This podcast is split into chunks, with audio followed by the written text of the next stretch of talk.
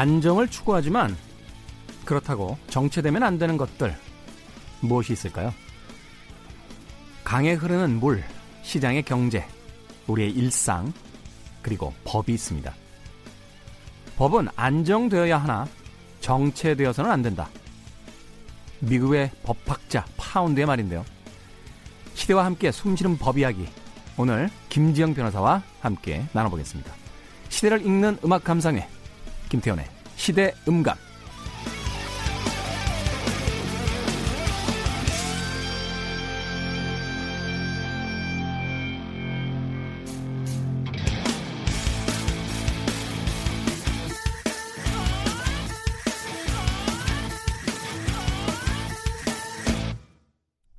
그래도 주말은 온다. 김태훈의 시대 음감. 토요일 2부에 이어서 일요일 3부 시작했습니다. 아, 시대 음감은요, 토요일과 일요일, 낮 2시 5분, 밤 10시 5분, 하루 두 번 방송이 되고요. 본방을 못 챙기신 분들은 팟캐스트로 어, 감상하실 수 있습니다. 자, 어제에 이어서 법으로 풀어보는 우리 시대의 이슈들, 법과 함께 김지영 변호사 나오셨습니다. 안녕하세요. 네, 안녕하세요. 아, 방송을 시작하기 전에 제가 김태훈 씨를 어떻게 불러드려야 되는지 나름 고민을 해봤거든요. 네. 그래서 지난번 방송에서는 제가 극존칭으로 뭐 MC님 이렇게 했는데 그것도 좀 어색한 것 같고 해서. 그냥 김태훈 씨라고 하면. 아, 근데 요새는 이제 이름에서 한자를 따서 무슨 무슨 D라고 하는 게 좀 많이 쓰이는 것 같아서 그래서 제가 테디라고 한번 해봤는데 되게 귀엽잖아요. 앙증맞고 그래서. 어, 얼굴이 다 빨개져요. 테디라고 불러드려도 될까요? 제가 애칭으로 불리긴 좀 나이가 많은데 테디요? 네. 네. 고민형이 된 듯한 기분도 좀 들고. 뭐 변호사님이 편하시다라면 네 알겠습니다. 네 그렇게 불러도 뭐 무관합니다. 네, 네. 감사합니다 테디. 아, 참. 어, 저도 방송을 했는데, 어, 이게 당황스럽게도 많지 않은데. 많이 당황하셨어요? 예, 약간 좀, 아, 갑자기 그 10만 안티 불어나는 소리가 제 귀에 들리는 것 같습니다. 자, 가벼운 질문부터 좀 드려볼게요. 가볍다라고 할 수는 없겠군요. 어, 좀 그냥 간단하게 예, 답변을 좀 해주시면 될 듯한. 유승준 씨 이제 한국 들어올 수 있는 겁니까? 대법원에서 이제 파기 환송됐다라는 뉴스가 떴는데 그 자세한 상황까지는 잘 모르겠습니다만 사람들이 궁금해하는 건 이런 거죠. 그럼 이제 바로 뭐 내일이라도 유승준 씨가 한국으로 이제 입국을 할 수 있는 겁니까? 아, 그건 아니고요. 말 그대로 이제 대법원에서 고등법원 판결 중에서 좀 사실 인정이 잘못됐 다. 그러니까 그 부분을 다시 한번 심리해 보라는 거거든요. 그러니까 고등법원에서 그걸 다시 심리를 해보고 그래도 결론이 똑같다. 다른 증거들도 반영했지만 결론이 똑같다 그러면은 들어올 수 없는 거죠. 그러니까 결국은 뭐 고등법원 파기환송도 거쳐야 되는 거고 판결을 받아야 되는 거고 하니까 아마 시간은 많이 걸릴 것 같습니다. 네. 그러니까 지금까지 이제 한국에서 그 비자를 내주지 않는 것은 이제 아직까지 유효하고 네. 거기에 대해서 그것이 잘못됐다라고 이제 제기한 유승준 씨의 이제 소송이 네. 그 다시 이제 다뤄지는 거지. 네. 어, 이미 이제 결정이 돼서 국내로 들어올 수 있다. 네. 여기까지 지금 결론이 난 건 아니다. 네, 맞습니다. 아, 그렇군요. 이 질문도 좀 드려볼게요. 그, 고유정, 음, 그 남편 살해를 한 뒤에 그 시, 시신을 이제 유기한 것으로 이제 알려져 있는데, 어, 변호인단이 사퇴를 했습니다. 음, 그러면서, 어, 그 여러 가지 어떤 비난 여론에 대해서 누구보다도 가까이 사건의 실체에 접근할 수 있다고 생각했기 때문에 큰 부담을 무릅쓰고 진실의 문 앞에 서보려 했다. 라고 이야기를 했습니다. 아니, 뭐, 비난 여론이 있는 건 알겠는데요. 네. 변호사는 그, 그래도 그 자신의 어떤 피의자에 대해서 네. 어, 형을 낮추거나 혹은 무죄 주장을 하기 위한 위치에 있는 거지 사건의 진실에 접근하는 기 위해서 변호를 맡았다라고 하는 건 좀 말이 안 되는 거 아닙니까? 근데 변호사에 따라서는 진실을 알고 싶을 수도 있고요. 근데 무엇보다도 이분들이 용기 있었다는 거는 저도 인정을 해요. 누구나 다 비난하는 피의자인데 변호를 하겠다고 나선 것 자체가 용기 있는 행동이긴 한데 그 이후로도 이제 그 고유정의 현재 남편이 자기 아들을 죽였다든지 추가적으로 발견되는 것들이 뭐 진실을 더 보지 않아도 좀 알 수 있는 상황이어가지고 사실 변호사도 어느 정도 정당화할 수 있는 사유가 있어야 변론을 하는 것이지. 그렇겠죠. 예. 네. 지금 나와 있는 것만으로는 사실 변호하기는 굉장히 힘들 것 같거든요. 돈을 아무리 준다고 해도. 그렇죠. 이게 뭐 돈의 문제가 아니라 무슨 반론의 여지가 있는 부분들이 좀 있어야 되는데 말하자면 뭐, 뭐 그런 경우는 아닙니다만 뭐, 뭐 정신 감정이라든지 뭐 여러 가지 어떤 다른 측면에서의 어떤 그 힌트라도 좀 있어야 이제 변론을 할 수 있는 건데 이제 그게 없다는 거죠. 그러니까 물론 이제 상식적으로는 누구든지 연쇄살인마라도 변호받을 권리가 있다고 하지만 네. 그러니까 저는 좀 달리 생각을 하거든요. 그리고 제가 이제 카톨릭 세례를 받았는데 그 세례를 받을 때 아, 그런 말씀을 하시더라고요. 신부님이 어, 변호사니까 말로 사람을 해치지 말라고. 음. 그렇다고 하면 정말 이렇게 연쇄살인마라든지 이런 사람들을 변호를 하게 되는 행위가 어떻게 보면 피해자 가족들한테는 말로 상처를 주고 살인을 하는 행위가 될 수가 있잖아요. 그래서 저는 그러니까 제 입장은 개인적으로는 그렇게 생각을 합니다. 그러니까 이런 음. 만약에 고유정 씨가 저한테 이런 뭐 선임 의뢰를 했다면 저는 그냥 단칼에 거절을 했을 것 같아요. 네. 그렇군요. 변호사의 입장이라는 것도 어떤 정해져 있는 뭐가 무엇이 있다라기보다는 그 변호사의 어떤 각각의 그 법에 대한 신념이라든지 네. 또는 변론에 대한 어떤 자기 그 말하자면 논리가 분명히 네. 서 있어야지만 되는 네. 부분이니까 그것이 이제 사람마다 좀 변호사들마다 조금씩 다를 수 있다. 그러니까 어쩔 수 없이 지는 사건을 할 수밖에 없는 경우가 있거든요. 네. 그럼 법정 가기가 너무 싫어요. 왜냐하면 가서 뭘 해도 변론을 해야 되니까 억지 주장을 하게 되고 네. 그런 내 모습에 되게 자괴감이 들어서 그런 사건들은 정말 하기가 싫더라고요. 내가 좀 이 사람을 도와줘야 되겠다는 신념이 생겨야지 변호사도 변호를 열심히 할 수 있는 것이지.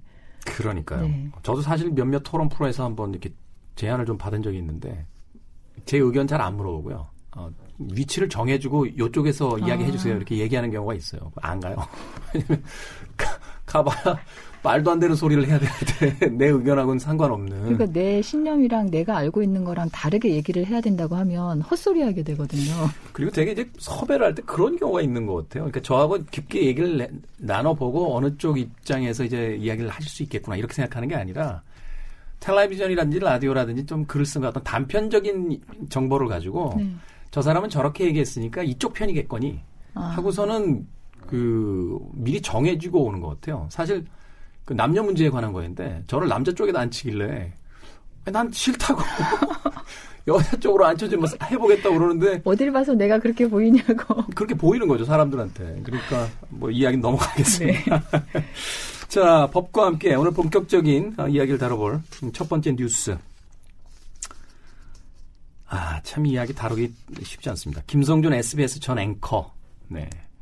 몰카 촬영이 아마 이 미디어 쪽 관계자들에게도 굉장히 큰 음, 충격이었던 것 같은데 어, 지난 3일 오후 11시 55분쯤에 서울 지하철 2호선 영등포 구청역 안에서 원피스를 입고 걸어가던 여성의 하체 부위를 몰래 촬영한 혐의로 불구속 입건이 됐습니다. 그리고 시민 신고를 받고 출동한 경찰에 의해서 이제 체포가 됐는데 이게 또 다른 후발 뉴스에 따르면요, 어, 몰카가 한 장이 아닌 여러 장이 이제 발견이 됐다 이런 뉴스가 나와서 또 더한 음, 충격을 주고 있는데 어떻습니까? 어, 변호사도 이제 사회의 어떤 지도 지위 계층이라고 이제 볼 수 있으니까요. 어, 왜들 이러는 것 같아요, 도대체. 제가 테디한테 묻고 싶은데 남자들 왜 이러는 거죠? 그러니까 저도 이거 보면서 어, 그 김성준 앵커가 그 사람 맞나 이렇게 하면서 이제 찾아봤는데, 그러니까 이분이 앵커 시절에 사실 성폭력 범죄에서 굉장히 그 가해자들을 막 비난을 하고 피해자들의 단호한 이야기를 예, 했죠. 막 연민을 하면서 주치 강경도 절대로 해주면 안 된다는 식으로 이렇게 강경하게 얘기를 하셨던 분인데 결국은 그 보도를 했던 사람이 이제 보도 대상자가 되었고요. 지금 뭐 이 사건 전에도 그 언론인들 단톡방에서 그 버닝썬 관련한 뭐 동영상을 공유를 한다든지 하여튼 뭐. 그 아, 김성준 앵커가? 아니, 아니요. 그, 언론인 단톡방이 아, 따로 문제가 아, 된 적이 있었잖아요. 그렇죠. 거기에서 네, 뭐 기자들 모여있는 이제 네, 방에서. 네, 김학의 관련 영상이라든지 이런 걸 막 공유를 하면서 그, 뭐 성범죄 피해자 품평을 막 하고 막 비하하는 발언을 해서 또 무, 무리를 일으켰던 적이 있었잖아요. 그러니까 계속 이게 이제 꾸준하게 이런 언론의 민낯이라고 할까 이런 게 계속 보도가 되니까 정말 저 사람들이 TV에서 하는 그런 어, 멘트 이런 것들이 진정성이 있는가 그런 얘기가 많이 나오고 사실 법조계에서도 비일비재하게 이제 뭐 판사나 검사가 이렇게 몰카 찍다가 이제 걸린 케이스들이 쭉 많죠. 있었잖아요. 네, 네. 그 사람들은 다 성폭력 범죄 수사하고 재판하는 사람들인데 그 사람들이 또 범죄를 저지르고 다닌다는 말이죠. 근데 이게 문제가 물론 뭐 법제도나 이런 게 많이 예전보다는 개선되긴 했지만 지금 이렇게 뭐 사회 지도층 어느 정도 지위에 올라 있는 사람들은 그런 변화에 굉장히 둔감한 것 같더라고요. 그래서 좀 심각성을 잘 모르고. 음, 네. 참 이게 뭐라고 이야기를 꺼내기도 참 민망한 이야기라서. 근데 이제 그 이런 게 있는 것 같아요. 어, 어떤 도덕이나 윤리의식 이전에 직업의식이 좀 있어야 되지 않나 하는 생각이 드는 거거든요. 제가 알고 있는 한 그 후배는 맥주 회사를 다니는데요. 사실 그 회사 맥주 별로 맛 없어요. 근데 그 술자리에 가면 꼭 자기 회사 맥주 시켜 먹어요. 아. 그, 야, 너 아무리 그 회사 다니지만 나 그 회사 맥주 별로다라고 해도 아니 그렇지 않다요. 자기는 맛있대요. 그래서 마시는 걸 보면서 최소한 자기 직업에 대한 자기 그 다니는 회사에 대한 어떤 그 뭐라고 할까요? 책임의식은 참 투철한 친구구나 이런 생각을 했는데 적어도 우리가 뭐 그 언론이라든지 혹은 법을 다룬다든지 혹은 뭐 어떤 대중 앞에서 무엇인가를 선도해야 되는 입장이 있다라면 이건 윤리의식을 떠난 일종의 직업의식이지 않을까 하는 또 생각을 해보게 되는 거거든요. 어떻습니까? 이런 경우에는 법적인 처벌이 어떤 수위까지 이루어질 수 있는 겁니까? 근데 일단 지금 그 김성준 앵커의 폰을 뭐 압수를 했는지 이미, 이미 제출을 받았는지 이미 제출을 받은 것 같거든요. 그래가지고 네. 이제 포렌식을 하고 있는데 계속 다른 사진들이 나오고 있다고 해서 보통 이제 몰카 사, 건에서는 아, 네. 그한 번으로 끝나는 게 아니라 그 전에도 계속 해왔던 거기 때문에 여죄가 계속 드러나게 돼 있어서 아마 뭐 성폭력 범죄 특별법이 여러 건이 지금 적발이 될 것 같고요. 그 다음에 이 뭐 김성준 앵커도 그렇지만 이 사람 바로 사표를 냈거든요 SBS에. 그것도 지금 논란이 되고 있죠. 예, 그렇죠. 네. 그것도 뭐 전형적인 방법이라고 할 수 있는데 판사 검사들도 이렇게 성희롱, 성범죄가 문제가 되면 징계 절차가 진행이 되기 전에 뭐 사표를 낸다든지 의원 면직을 한다든지 이런 식으로 징계 절차를 피해가기도 했었어요. SBS에서 그 사표를 수리해 준 거에 대해서 지금 비난 여론이 많잖아요. 예, 그러니까 징계를 안 받고 이제 빠져나갈 수 있게 어떻게 보면 도와준 거나 마찬가지죠. 그리고 또 SBS라고 하는 그 속해 있던 회사의 책임도 네. 사실은 그 사표를 수리해 주면서 예. 어, 이제 빠져나간 거고. 그러니까 그 방송국 입장에선 빨리 덮고 싶겠죠. 이게 뭐 징계도 진행을 하고 하다 보면 계속 하여튼 방송국 이미지는 추락을 할 거고 음. 근데 참 아이러니합니다. 그 방송사 여기도 뭐 KBS 방송사긴 합니다만 어 다른 뉴스에 대해서는 그렇게 집요하게 그 물고 늘어지면서 네. 그 이게 사회에 그렇게 큰 이슈가 된 부분에 대해서 본인들의 어떤 또 흠은 그렇게 쉽게 또 정리하려고 한다라는 게 미디어로서의 어떤 책임감이 분명히 있는 건지에 대해서 좀 이게 뭐 묻고 전형, 싶은 부분이 있네요. 전형적인 내로남불인데 뭐 방송국만의 문제가 아니라 법원, 검찰 모든 조직이 마찬가지거든요. 그러니까 이제 판사들이 더군다나 판사는 누군가를 심판하는 입장이기 때문에 네. 일반인들보다 더 엄격한 기준이 적용돼야 되는 사람들인데 뭐 몰카를 찍다가 적발이 되더라도 일반인들은 뭐 실형 받아요. 요새 사회 분위기상. 아 그렇죠. 근데 이제 판사들은 벌금형 정도 받거든요. 그게 왜 그런 겁니까? 이게 판사의 신분 보장상 뭐 탄핵, 금고 이런 거를 받지 않는 이상은 파면이 되지 않거든요. 그러니까 벌금형을 받으면 파면이 되지 않고 신분 보장이 된다는 얘기죠. 쉽게 얘기해서 그 보험을 드는 거네요. 자신도. 말하자면 이제 같은 법조인들에게 어떤 가장 최하의 어떤 처벌을 내림으로써 예. 그러니까 이제 형사 처벌은 이제 벌금형으로 끝나고요. 법원 내부 징계도 또 따로 진행이 되는데 제가 알고 있기로 일반적인 그 시민의 경우 형사 처벌을 받았는데 벌금형으로 끝나는 경우 거의 없지 않습니까? 그렇죠. 뭐. 잘 봐줘야 집행유예인데. 그러니까요. 하여튼 판사들은 그렇게 처벌이 되고 있고요. 징계도 굉장히 웃긴 게 제가 뭐 공공기관에 이제 징계위원회를 가게 되면 성 관련 범죄는 무조건 중징계예요. 정직 네. 이상. 네. 근데 판사들은 정직이 아니라 이제 감봉으로 끝나거든요. 감봉이라고 해도 뭐 뉴스 봅니다만 뭐 그게 무슨 2년 감봉도 아니고 뭐 1개월, 3개월 예, 뭐 이렇던데. 그러니까 형사처벌도 너무 순방망이 쳐버리고 뭐 징계라고 하기에도 좀 민망할 정도로 너무 경징계 처분이고 이러다 보니까 그러니까 그냥 서로 서로 감싸주고 덮어주다 보니까 어, 이런 일들이 계속 재발하는 게 아닌가 그런 생각이 들었어요. 그리고 이제 그래도 이제 좀 아, 법원 내에서는 이제 얼굴도 팔리고 자기가 처벌도 받고 하니까 이제 변호사 개업을 하겠다고 나오는데 변호사 개업을 할 때 예를 들어서 집행유예 이상 받으면 몇 년 동안 안 되거든요. 등록이 안 돼요. 네. 근데 벌금형이면 등록이 되거든요. 그래서 그거 관련해서도 뉴스가 좀 많이 나왔었죠. 아니 이 사람 무슨 어, 성추행 몰카 촬영으로 나왔는데 왜 이 사람이 변호사를 해야 되지? 변호사 자질이 있는 거 맞습니까? 계속 이렇게 어, 언론이나 이런 데서 비판을 하는데 변호사 개업은 또 허용이 되죠. 법상으로는 막을 방법이 없으니까요. 두 가지만 좀 여쭤볼게요. 그 김성준 앵커의 이제 예를 들어서 그 이것이 이제 그 말하자면 초범이었다, 네. 아, 우발적인 이제 초범이었다라고 했을 때와 그 계속해서 이제 폰에서 기타 이제 여죄에 대한 그 증거물이 나왔을 때 이 두 개를 나눠서 법 집행을 하게 된다면 어느 정도 수익까지 그 하게 되나요? 음, 네. 초범이라고 하더라도 지금 이분이 약간 죄질이 좀 안 좋다고 할 수 있는 게 도망가면서 이거 사진을 지웠거든요. 그러니까 증거 인멸을 했던 거고 어, 폰에서 그런 사진이 나오기 전에는 부인을 했었어요. 네. 그러니까 이런 부분들이 양형에 있어서는 굉장히 불리하거든요. 그래서 이제 초범이라고 하더라도 그런 부인하고 증거 인멸한 부분 그리고 이제 또 다른 사진들이 발견이 됐기 때문에 그리고 이제 어떤 방송국의 앵커라는 보도본부장이라는 지위 때문에 아마 벌금 이상의 그러니까 집행유예 정도는 나오지 않을까 싶고 음. 재범이라면 더더욱 그러 그러하겠죠. 네.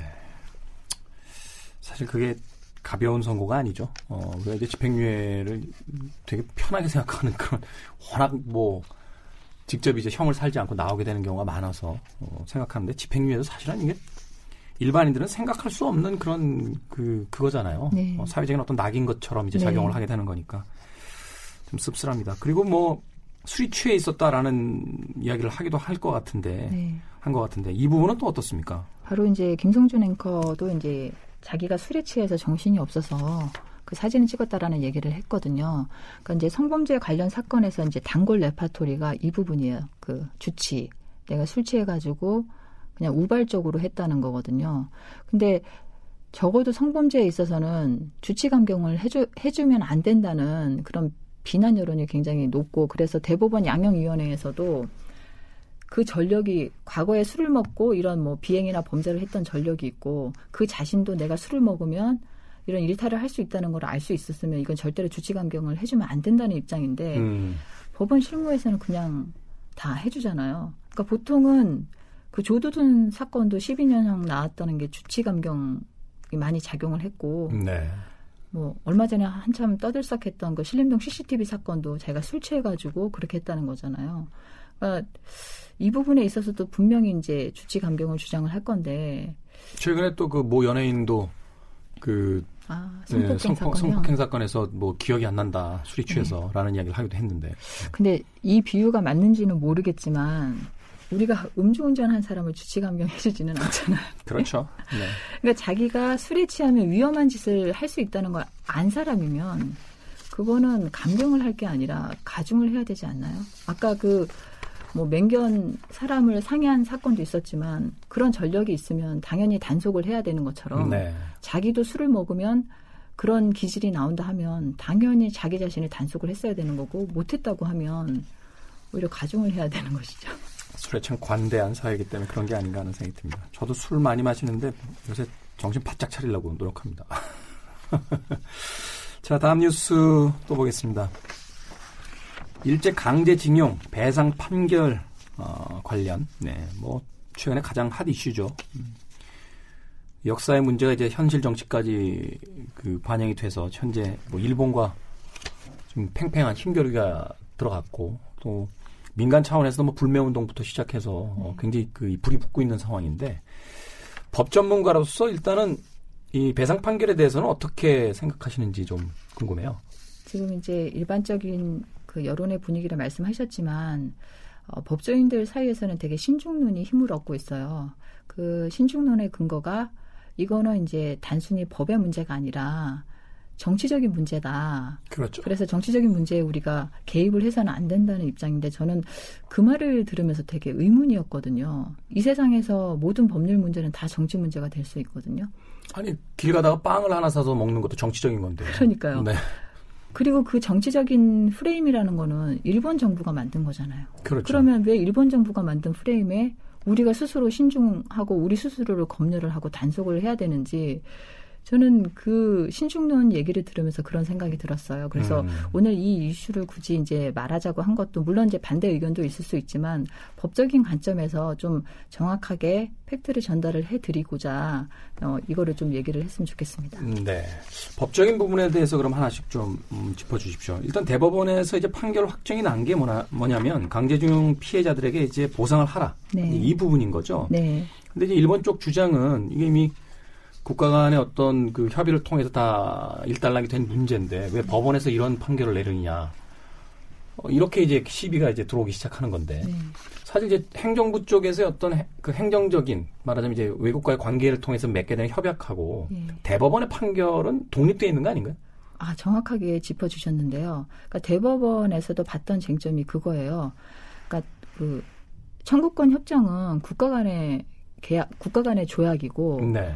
지금 불법 행위로 인해서 개인이 갖고 있는 위자료 청구권은 청구권은 개인의 청구권이기 때문에 네. 국가 간의 조약이 이것을 포기시킬 수 없다는 거거든요. 그리고 이제 저도 이게 상식적으로 생각을 해서 내가 외국 기업으로부터 불법 행위를 당해서 배상 청구를 하는데 국가가 너 가만히 있어봐. 너 그거 포기해. 이렇게 할 수 있나요?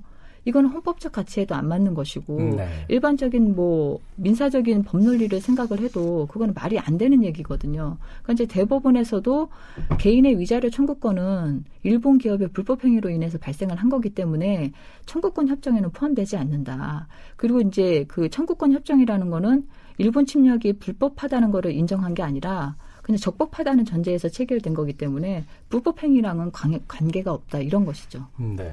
뭐 일본의 최고재판소에서도 청구권 협정으로 개인의 청구권은 소멸되지 않는다. 네. 뭐 이런 이야기를 입장을 분명히 아, 보였다는 건데. 근데 그것도 이제 아전 인수격의 해석도 될 수가 있는 게 결론은 청구를 못 한다는 거거든요. 음. 근데 이제 그 제가 앞서 드린 앞서 말씀드린 논리와 마찬가지로 이게 국가 간의 협정이니까 그게 개인의 청구권에 영향을 미치지는 않지만 아무튼 그래도 청구는 못 한다는 거여 가지고 그거를 뭐 이제 우리 대법원과 같은 입장이다 볼 수는 없는 거죠. 네. 그렇군요. 뭐 일본 제철이라든지 뭐 이 소송의 어떤 당사자가 된 그 기업들은 대법원 판결을 따르겠다라고 뭐 2012년에 이야기를 했었다라고 하는데 네. 근데 이번에 이제 불복하겠다라고 이제 말을 바꾸게 되는 거잖아요. 네. 아마 이제 정부의 입장과 걔를 이제 같이 해서 그런 주장을 하는 것 같고 실제적으로 이 판결은 굉장히 의미 있는 판결이지만 그러면 집행을 어떻게 할 것이냐. 이 뭐 일본 제철이나 미쯔비시 중공업이 주지 않겠다고 버티면 외국 기업인데. 예, 받아낼 방법이 없지 않느냐. 그래서 이제 어, 어떤 변호사님들은 그래도 일본 제철이나 어, 미쯔비시 중공업이 국내에 가지고 있는 재산이 있으면 그거에 대해서 집행, 압류나 몰수를 할수 집행을. 하면 된다는 것이죠. 어, 그렇군요. 아니면은 철수를 해야 될 테니까 거기에 대해서 또 일본 기업 쪽에서 원치 않을 거고. 예. 어. 이게 해외의 다른 나라의 사례는 어떻습니까? 뭐 독일이 이제 아무래도 가장 대표적인 사례가 될 것 같은데. 네. 네.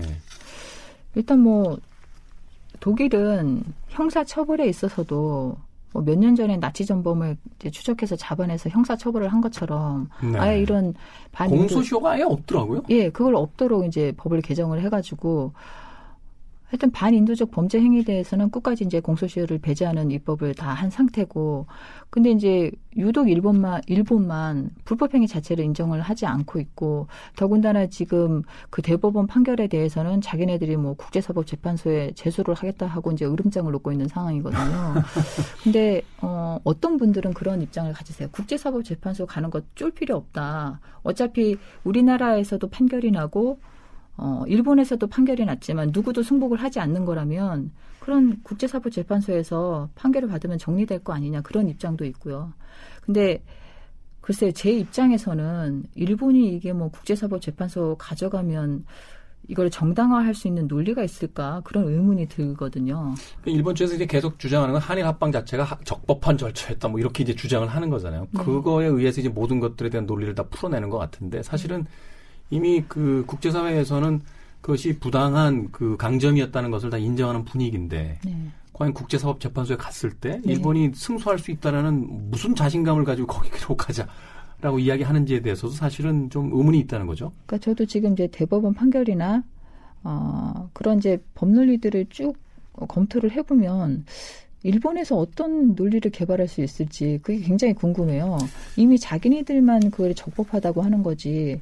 국제적으로는 이게 이제 불법하다는 게 다 인정이 된 마당이고 더군다나 국가 간의 조약으로 개인의 청구권을 소멸시킬 수 없는 거는 만국 공통의 진리거든요. 네. 그러니까 그런 걸 어떻게 뒤집을 수 있다는 건지. 그러니까 법적인 측면에서 그렇다라면 결국 이거는 이 판결을 이기겠다는 게 아니라 이 판결을 빌미 삼아서 어 뭐 최근에 뭐 그 분석 뉴스도 나옵니다만 보다 일본의 그 친밀한 어떤 정치적 구도를 만들려고 하는 어, 그런 하나의 이제 그 소스이자 트집거리일 뿐이지 네. 실제로 일본에서 이 사안을 국제사법재판소로 가져가서 자기들이 승소할 거다 그리고 승소가 목표다 이렇게 네. 이제 주장하고 있는 건 아니라는 생각이 들게 되네요. 그러니까 뭐 자꾸 이제 우경화로 몰아가, 몰아가서 지금 정부가 이제 지지율도 뭐 굳히고 하여튼 정치적인 유리한 입지를 다지기 위해서 이제 이런 행동을 하는 것이지 사실 그냥 법적인 문제만 한정해서 본다고 하면 이거 국제사법재판소 아무런 위협 요소가 되지가 않거든요. 네. 이쪽에서 뭐 제소를 하더라도 우리가 응하지 않으면 끝인 것인데. 음, 무슨 이야기인지 알겠습니다. 아, 결국 이거는 이 사안 자체만을 쳐다볼 게 아니라 이 사안을 둘러싸고 있는 일본과 한국의 어떤 저 외교 관계 또 일본 내에서의 정치 관계를 좀 쳐다봐야지만 비로소 좀 보일 수 있는 어, 그런 문제가 아닌가 하는 생각이 듭니다. 네, 참 국가가 무엇인지 항상 뭐 세금을 낼 때 가장 많이 생각을 하긴 하는데요. 이 사건에 있어서도 세금 낼 때. 네. 세금 저도 그렇습니다. 네. 국가에 대해서 네. 크게 생각 안 하다가 국가가 나를 위해서 무엇을 네. 해줬나 이렇게 생각을 많이 하는데 이 사건에서도 좀 그런 생각이 들더라고요. 이번에 이제 일본의 경제 보복이 이어지면서 그 이번에 강제징용 그 피의자 할아버지 95살 되신 고령의 할아버지가 이렇게 눈물을 흘리시면서 나라 걱정을 하고 괜히 내가 이런 소송을 진행을 해서 경제 보복을 당하는 것이 아닌가 이렇게 걱정하는 걸 보면서 왜 개인이 외국의 기업으로부터 이런 피해를 받았는데 국가가 이거를 보호해 주지는 못할 망정 이렇게 피해자들이 오히려 그냥 자력으로 구제를 받아야 되고 그 구제 받는 것조차 비난을 받아야 되고 그러니까 이런 현실이 참 슬픕니다. 그 할아버님께서 그런 생각 안 하셨으면 좋겠어요. 어, 이건 할아버님으로 시작이 됐습니다만 결국은 우리들의 문제이기 때문에 어, 우리들이 어떤 곳에서 아이들을 키우고 살아갈지에 대한 것을 선택하고 결정하는 문제이기 때문에 그런 생각 안 하시고 어, 네, 그냥 이겼다는 것만 좀 편하게 받아들이셨으면 좋겠다는 네. 생각이 듭니다. 자, 오늘도 법과 함께 네, 한국 사회를 뒤흔들고 있는 어, 이런저런 이야기들을 김지영 변호사님과 함께 나눠봤습니다. 감사드립니다. 네, 감사합니다, 테디. 자, 코너 마무리하겠습니다. 아, 테디? 테디. 일라디오에서 그렇게 애칭으로 불리는 DJ 있나요? 없죠? 네, FM에서만 있고. 네. 자꾸 들으니까 나쁘지 않은데요? 네. 테디가 진행하는 시대 음감 3부 함께하고 계십니다. 버글스의 곡 비디오 킬더 라디오 스타 들으면서 4부로 가겠습니다.